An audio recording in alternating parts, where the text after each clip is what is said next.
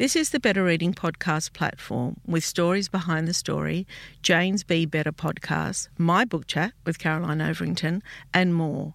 Looking for a particular podcast? Remember, you can always skip to it.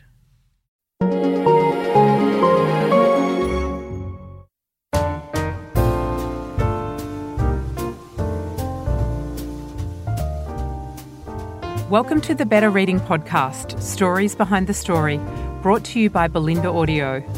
Listen to Bolinda audiobooks anywhere, everywhere. Hi, this is Cheryl Akle for the Better Reading Podcast Stories Behind the Story. We talk to authors about how they came to tell us their story. Garry Disher, welcome to Better Reading. Great to be along here. Thank you. Garry has published over 50 highly praised and widely translated books in a range of genres, including crime thrillers, short story collections, YA, and children's novels, and writers' handbooks. He's an experienced mentor and creative writing teacher. He has also toured in Germany and the United States, where his crime and YA novels have appeared on Best Book of the Year lists and won many awards. His newest book is Consolation. Welcome, Garry. I've been working in this industry for such a long time, and I started as a bookseller on the shop floor many, many years ago. And so I've been selling your books for some time, but I think this is the first time that we've met. It is, I think. Yeah, yeah. So our listeners love to know how writers came to be and what really makes a writer. So tell me where it all started. Tell me where you grew up and how you came to writing. I grew up in a wheat and wool country on a farm um, in the mid north of South Australia, which is about halfway between Adelaide and the Flinders Ranges. It can be dry and look pretty arid in drought conditions, but really it's quite beautiful country. Uh, it still exerts a pull on my imagination. I often return there in my books, like Consolation, the book that's just come out. But I think growing up on a farm and with parents who love to read uh, have a lot to do with it. I, I was a solitary child. I didn't see other kids after school or on weekends very often. And so I'd like to lose myself in a book. Mm-hmm. And there was the influence of my father, who uh, didn't read to my siblings and I at bedtime, but told his own stories. So I was seeing someone use their imagination from an early age to create another world. And so really from about the age of five, that's all I wanted to do was to be a writer. I really love that your dad was doing that. I think one of the, the greatest pleasures that I have is is one being told stories, but the other being, even as an adult, I really enjoy being read to. You know, there's something very special about that. Do you think your dad was probably a secret aspiring writer? Uh, I don't know. There, there was that quality in him. Uh, this was an era before television uh, it was an era of uh, sitting around the kitchen table and talking. So he came, he came from an oral tradition. Mm. So that had a lot to do with it, I think. People back then told each other stories. Mm. Uh, but uh, I feel my father died a year ago at I'm the age of 98 and still physically okay and still mentally alert. And he, he grew up during the Great Depression, left school at the age of 12, you know, came from a poor family, but he told me later in life he would love to have been a doctor. He, he was a very intelligent man, uh, well read, but uneducated. Mm. But there was certainly that storytelling embedded in him. Mm, I love that. So, um, can you tell me what some of your favourite books were when you were five? oh, God knows what the, the, ones were when I was five. But I can remember, though, at the age of 12, being frustrated with children's books and starting to read adult novels there was no such genre as uh, young adult fiction back then. Sorry to interrupt, but I was only just talking to an author about that recently, YA author. When I was on the shop floor, it was really either children's books or adult books. And if yeah. kids, you know, parents, a lot of parents used to come in looking for books for their children. And then for males, I mean, you know, and this is the way it was, and I'm not meaning to be sexist, but, you know, if they had a young boy that liked reading, it would be Tom Clancy. And if they had a girl that liked reading, it would be, I don't know, you know, Jackie Collins or whatever but there wasn't that genre. And I yeah. think the YA genre came from reader demand, didn't it? I think you, you could be quite right, yeah. Uh, advanced kids, and I think I was an advanced reader, were able to cope with adult books, but occasionally, of course, I'd I'd stumble upon passages in the book that left me quite bewildered, if that's mm. you know sexual passages or whatever it might be. Mm. But um, there, there certainly was a gap there that needed to be filled. Mm. And we've um, certainly done it, haven't we? Because now it's such a thriving genre. Yeah. Oh, and some of the best YA in the world is comes comes from Australia, I think. Mm. But back to the books that I liked as a child, not so much five years old, but later was the Enid Blyton, of course, and the famous Five and Secret Seven novels, and uh, uh, the Biggles books. Oh uh, yeah. So from an early age, really, I was reading simple adventures and that's perhaps influenced me in my crime writing. Yeah, yeah, absolutely. So then you went to university? Yeah, I did a BA degree at Adelaide University. And, and thinking you're going to be a writer? It was at the back of my mind all the time, yeah. Uh, but I was young and stupid and restless, so I didn't do much about it at the stage apart from trying to write short stories from time to time. I, uh, uh, at the end of the BA, I, I taught part time for a year and then travelled overseas for a couple of years. When I came back, I moved to Melbourne to do a master's degree in Australian history. Of course, you don't need a, a university degree to become a writer, but doing that history degree at Monash helped me in the sense that several of my non crime books have been at a historical setting like the Second World War or the Great Depression. Um, but it was while I was doing the, the Masters, or when I should have been doing the Masters, that I was writing short stories and sending them to literary magazines. And the first story I ever sent out uh, was published by Overland magazine, which is still going. Mm. And I got a check for $100, incidentally, about a year later. But I thought, that's it, I'm a writer at last. Yeah. But of course, the next few st- stories were rejected by literary magazines, but that's how you start. Yeah, it is how you start. I mean, I often, you know, we talk to writers here a lot, and a lot of them talk to me about that's how their career started, about winning competitions or sending short stories to magazines. Um, yeah. And I think it is, it's a really good vetting kind of process in a way to, to start by doing that. And so, when did you think about writing long form fiction? I've been thinking about it all the time. But um, I, at the end of my master's degree, I, I, was very fortunate. I won a creative writing scholarship to Stanford University in California. So I was there for a year. Um, I was getting it instinctively right, getting short stories published or winning competitions, but didn't really know what I was doing in a craft right sense, how to use dialogue, the difference between the first person point of view or the third person point of view, all those craft issues that year at Stanford was terrific for that.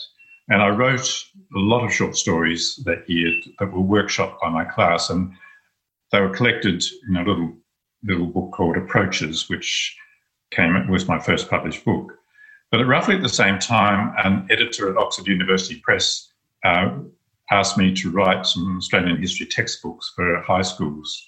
So the next two or three years, I, I spent writing those history textbooks. But uh, had also made a start on my first novel, and um, it was eventually published by Angus and Robertson. Uh, they rejected the first draft, but they said if you'd like to rewrite it, we'd like to look at it again. And publishers never say that unless they mean it. So I did the rewrite, and they published it. So that was did my get. Did you get more guidance on what the rewrite might look like? Oh, there's a little bit of vague guidance, yeah. right. They, they, must have they must have liked what I did. Because I would think go rewrite it means maybe write another book. Uh, so tell me mm. about that experience. So you'd written. So it was. Tell me about your first book and and that ex, that experience of being published. Well, it was an enormous thrill to me to get get the acceptance letter, of course. Um, but the book is a bit different from the ones I usually write. There are two novels I've written The Sunken Road, which was republished last year by Text, uh, came out in 1996, and that first novel, um, right. Steal Away. Steal Away, yeah. that's right. Too many of my books start with an S. Most fiction, and most of the fiction I write, is linear in structure. There's a beginning, a middle, and an end, and the tr- time is chronological. But with Steal Away, I tried a different approach. I wrote the life story of a marriage uh, through little vignettes, tiny little encapsulated scenes. Some of them might only be a paragraph long, a quarter of a page long, for example. But the accumulated detail, you get a, a, a picture of a life. And uh, a, a, slightly similar approach with the, the later novel too, The Sunken Road. But uh, most of my fiction is linear in structure. Starts at the beginning and finishes at the end. Right. So with your first novel, so you set that. How did you track down publishers? Had you already? Uh, I had a fair idea of the main Australian publishers. For example, University of Queensland Press was doing great things back then. Mm-hmm. Uh, Allen and Unwin, uh, Angus and Robertson, and a few like that. I, uh, I think I probably sent it to about six publishers and got five rejections and one maybe. So I followed up with the maybe. Mm. And after that, uh, my next two books were short story collections, and then another novel, the um, the Stencil Man. That grew out of my history research.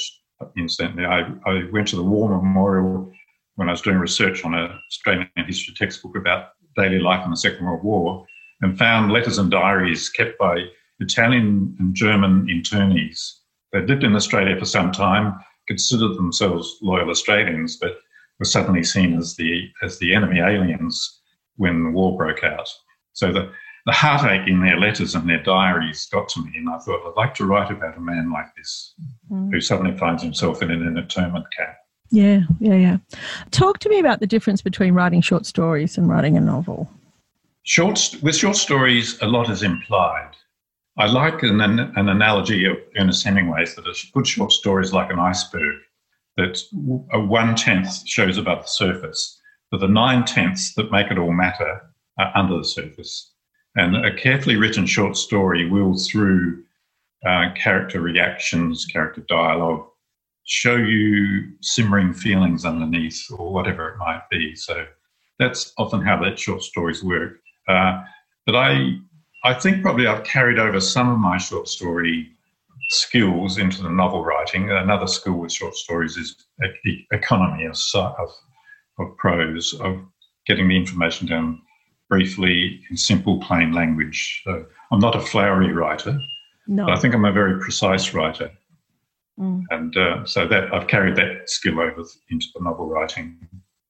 Mm. With novel writing, you, you've got the room, the time, the space to be a bit more expansive, to linger a little bit more, uh, to have more characters, for example. Like a, I used to tell my short story writing students that ideally a short story's got very few characters, a short time frame, very few locations, preferably only one location, and it's a little moment in time. But with a novel, of course, you can be much more expansive than that. Mm. I, I, sometimes use short stories. A lot of the short stories I read, uh, it's like a photograph. It's like looking at a photograph. Yeah, yeah. It just it captures a moment. Yeah. It does. Yeah, it is like. But that. the moment has to come from somewhere. It implies what's happened beforehand, and it implies a story going on beyond that point. Nothing's neatly wrapped up there's a sense of, of this story is going to continue in a mm. changed form. Mm. That sounds like your dad telling stories. Yes, that's right. yeah. Cliffhanger, okay. cliffhanger endings, yeah. Yeah, yeah. So you've gone on to be, you know, a, a, great writer. In terms of crime fiction, and this is my observation, you know, from being a bookseller and then I worked briefly in publishing and now running this fabulous community. Crime for a long time belonged overseas in a way, you know, in terms of what people were reading. There were very few Australian crime writers, and when they were, they were male. Um, but really, we were all reading the Michael Connellys of the world, if you like, um, yeah. and Lee Child and, and all those bigger ones. And it really has been a genre that's really come into its own um, in Australia in the last few years for both male and female crime writers. What do you think happened? What, what's your perception of that? I think a couple of things have happened. One is that the Australian reading public, the cultural cringe that stopped them from reading Australian stuff is disappearing. You know, the idea that if it's Australian, it, it can't be very good, really.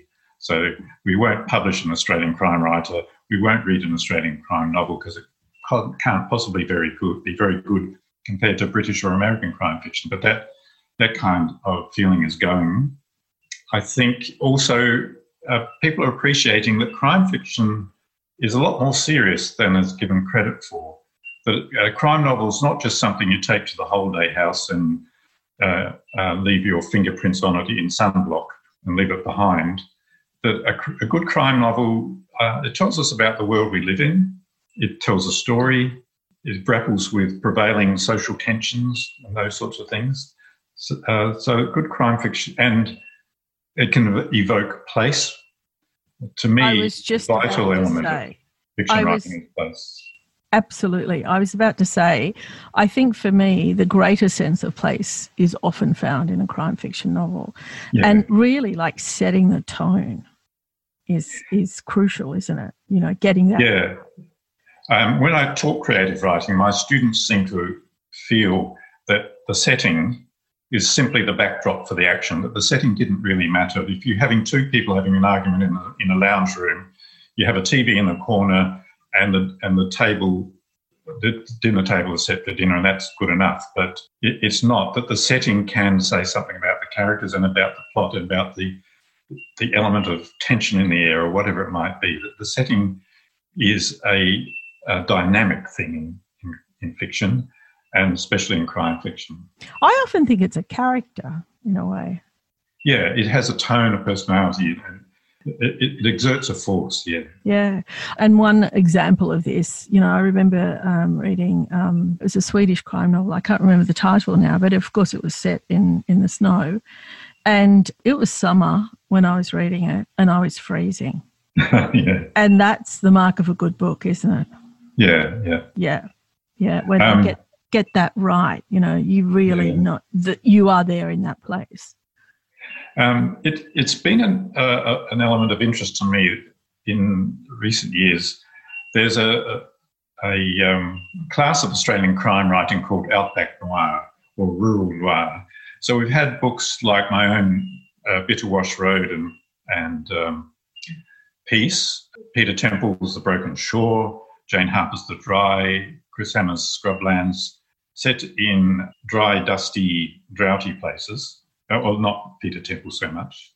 It's a bit cliched though. So the novel of mine that's just come out, Consolation, is the third Hirsch novel set in the dry wheat and wool country mid north of South Australia, where I grew up, of course. So it, my own little um, act of um, defiance, I've set this one in winter. So there's lush grass everywhere. There's not a dust storm in sight. There's no drought in sight. There's even snow on the nearby hills. So So there you go. Tell me then, in terms of, I will get into this a little bit. The term, it never used to be a, a genre for women, really, in Australia to write crime fiction. Uh, It was in the UK, um, but here it, it took a, a long while, I think, for women to. Yeah, some of the earlier writers had to send their novels to the UK. Is that right? Tell me about that. Yeah. Yeah, back in the, in the 1940s, 50s, and 60s. But then I think with the influence of people like Sara Paretsky in the United States, women writers in Australia and Britain started to publish much more widely and be more accepted. And they were they had a crucial influence, I think, because the old style of uh, crime writing was like a Miss Marple, where Miss Marple doesn't have a personality; she's just a reasoning machine or the old style of Private Eye in Los Angeles with a bottle of scotch in his bottom drawer and a woman with big breasts walks in on the first page and says, I want you to find my missing husband. That was what crime writing was. But then with people like Sara Paretsky and uh, Marele Day and those who followed, that the, the main character of crime fiction now was someone like us, really. Ultimately, they step where we fear to, to tread but you know they've got messy love lives.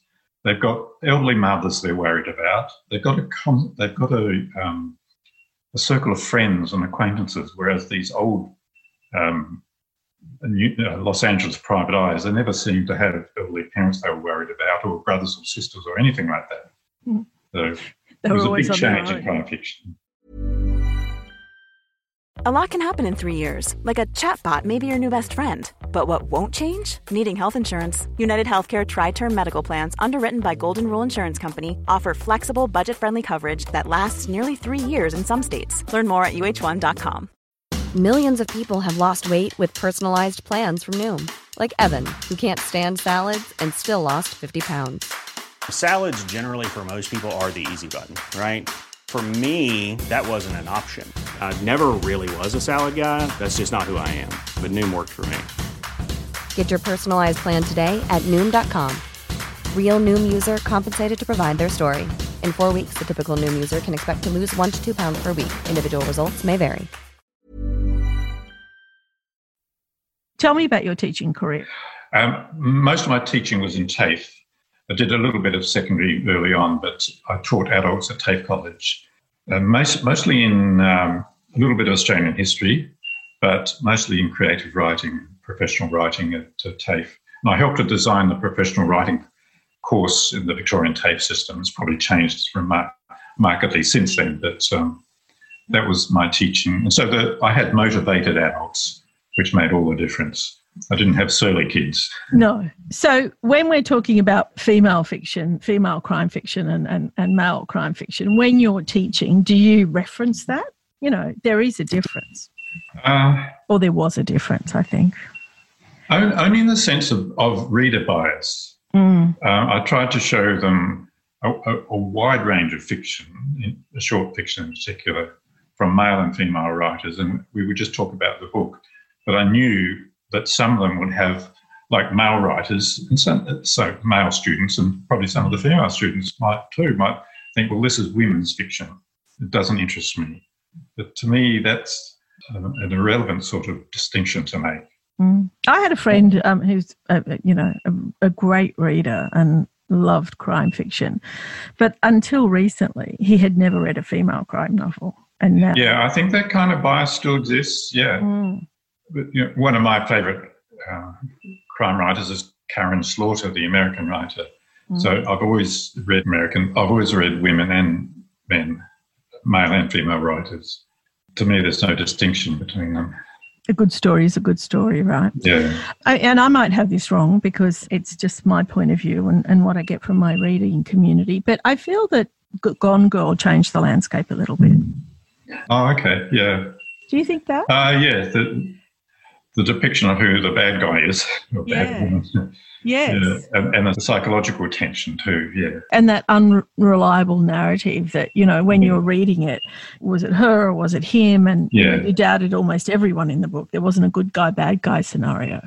Yeah, I, I like that notion of the unreliable narrator, certainly. Yeah. You, you don't know where you stand with these people it kind of uh, you know does your head in really but it's compelling in that way that you just want a resolution at the end yeah did you enjoy teaching I did for a few years, and then I was, frankly, I was tired of reading bad writing. Yeah. Um, I, was I, I found that with any class of 20, there'd only be one who had the skill, and even the skill's not enough. You also need a perseverance. I had students who I thought were better writers than I was, and I urged them to send their short story out if it's a story I admired. They'd get a rejection, and they would leave the course. and not only stop writing, well, uh, yeah, they'd stop writing, but they'd also drop out of the course. So you need a thick skin, you need perseverance as well as, as the talent. Yeah, um, no, I agree with that totally. Do you know what I also think with authors, and I, am sure I've said this before in the podcast, it, it is not an easy job, if you want to call it that. It's, it's. It, I, I think you know you've got the craft, definitely the skill, as you say. Then you have got to come up with a story. So there's a creative element, and those two things, you know, have to work together. And then you've got the discipline of writing, and then you've got trying to get published, and then you get published, and everybody has an opinion. Put it, put it this way: it, it, it's a long, it's a long training. I've been writing for over forty years now, and it's only in recent years that I'm making a halfway decent living. Only in recent years that I've had a sense of a readership. Do you think that's social media? So social media has probably had a lot to do with it. Yeah, mm. I, I see the importance of it. I was mm. dragged kicking and screaming into a better website and using Facebook by my publisher. Mm. I, I, want to talk about that a little bit because that's what we do. You know, we're a social media book reading community. But I have really um, you know, the avid readers, the better reading readers, but they really love that personal connection with the author. And for some reason, I don't know if it makes a difference to the story, but it extends their story in a way. And they just would like to know more. I mean, you know, I've had the same experience, you know, when you've discovered an author you love, like let's say E. McEwan or whatever, and you've read every single possible book you can read at the moment, and you're just waiting for the next one. And then you want to find out more. So you find out more about the person and where he lives or where she lives and who they're married to, and, you know, whatever. And I think social media does that for readers. It gives them more yeah. About what they're the stories that they love. Yeah, does, I think it can add something to the reading experience or add something to liking a writer and not knowing anything about them. Mm-hmm. Once you do, it, it, yeah, it rounds out the experience a little bit more. I mean, it's, it's said that you should pay no attention to a writer's personality or where they live or what experiences they had growing up. All that matters is the book. But I don't think that applies really. You can't escape. You can't uh, um, split the, the book and the writer in many instances. I guess you can't. I mean, there are some writers that you think maybe you shouldn't have come out and spoken to us. um, and they're, they're very famous uh, grumpy writers in mm-hmm. Australia and I guess all over the world. But sometimes you can have that completely opposite view. I mean, I enjoy meeting writers, but I, I like to buy, um, I really like Australian art and photography. And I often don't want to meet the creator because my relationship is with the piece of art, if you like. Yeah, yeah. There is that as well, isn't there? Yeah. Because it's how you capture that experience in your own imagination and you don't want that tainted. Yeah. I guess that's why so many stories uh, are translate. You know, the stories that are translated into film, so many of them are disappointments because they're not how you imagine them, right? Yeah, you've, you've conjured up a world in your head, and you know exactly what the character looks like, and of course yeah. on screen he doesn't look anything yeah. like that. Um, okay, so tell me about uh, Consolation. Well, first of all, uh, it's the third in a series. The first was uh, Bitterwash Road. The second one was Peace, which came out a year ago. This is Consolation. And the energy behind the three books is the fact that a young detective, Adelaide detective, was caught up in a corrupt suburban CIB squad, and the squad was disbanded. Some of the members went to jail. One of them committed suicide, and Hirsch, some of the mud stuck to him, even though he was only a junior and he didn't really do anything wrong. Some of the mud stuck to him, so he was uh, no longer uh, allowed to be a detective. He was busted down to uniform and sent to a little one one officer police station in, in the mid north of South Australia in the bush. And these places still exist. So I visually, in my imagination, it's where I grew up. It's the towns that I knew from that from that period. If anyone knows the town of Burra, a lovely old copper mining town settled by the Cornish, but now a, a lovely pastoral area, it's near there. That's where I went to high school. So Hirsch is a fish out of water, really. He's got this, these detective skills, though, so that in, when he stumbles upon, a crime, and he's bound to because he's always on the road in his four wheel drive, he's always going to outback uh, sheep stations to see that the people are, are okay. Checks on a widow here who's got a, a schizophrenic son, an elderly widower there, that sort of thing. So he stumbles upon crime, and sometimes they're serious crimes. And of course, he gets elbowed aside when the hotshot Adelaide detectives come in to investigate the murder. That um, that's part of the appeal of these books. He's two things. He's he has to learn about the crime, but he also has to learn about the landscape because he's a city boy, and that's where some of the energy of the books come from. The fact that he's a fish out of water, because he doesn't know how country towns work, how farming districts work. He's he's not used to uh, rough outback roads and getting bogged or whatever it might be, or dealing with a bushfire. Or uh, so he's trying to learn the landscape at the same time as he's trying to learn the circumstances of a serious crime. In the first one book, for example, there's a suspicious suicide, and a young girl found by the side of the road had been clearly a hit and run death. So they're not outlandish, these sorts of deaths. They, they the sort of thing that a country cop might come upon.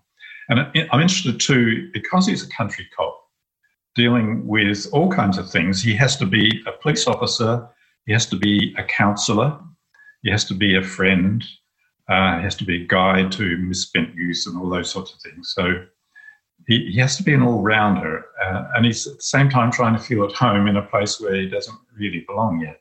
The first two books are set in dryish, dusty summer conditions. Uh, the third, Consolation, is set in midwinter. Yeah. And uh, you really, um, you know, you nail it. Of course, you do. You, you absolutely get the sense of place, and I think he also has to learn about community as well. Like you know, living in the city versus living in the country, it's different community as well. The stories are beautifully told. The backdrops are always just gorgeous, and what I like about them is that they're they're small stories but bigger problems, if you like. You know, Yeah. which is I think is is the mark in good storytelling. Garry, we've run out of time, but thank you so much. I've really enjoyed speaking with you today. I've been wanting to meet you for such a long time, so it's been Yeah. such a thrill. Thank you. well, thanks for giving me the opportunity to brag. It's a pleasure.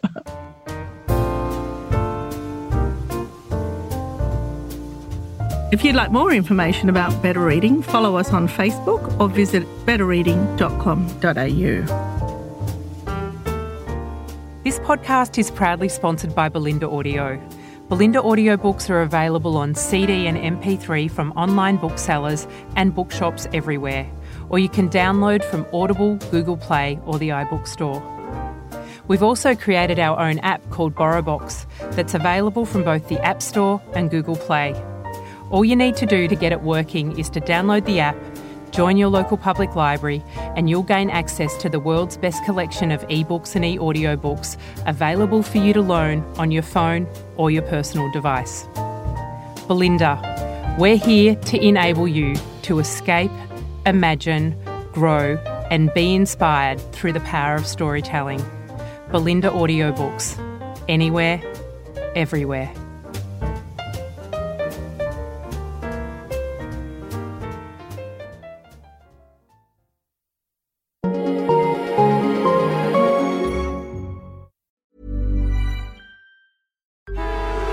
Traffic jams, tailgating, pileups. Ugh, the joys of driving. How could it get worse? The federal government wants to have a say in what you drive. That's right. The Biden administration's EPA is pushing mandates that would ban two out of every three vehicles on the road today. Don't let Washington become your backseat driver. Protect the freedom of driving your way. Visit EnergyCitizens.org. Paid for by the American Petroleum Institute. When you drive a vehicle so reliable it's backed by a 10 year, 100,000 mile limited warranty, you stop thinking about what you can't do and start doing what you never thought possible. Visit your local Kia dealer today to see what you're capable of in a vehicle that inspires confidence around every corner. Kia, movement that inspires. Call 800 333 4KIA for details. Always drive safely. Limited inventory available. Warranties include 10 year 100,000 mile powertrain and 5 year 60,000 mile basic. Warranties are limited. See retailer for details. If you enjoyed this podcast, leave us a review and check out the other podcasts on the Better Reading Network.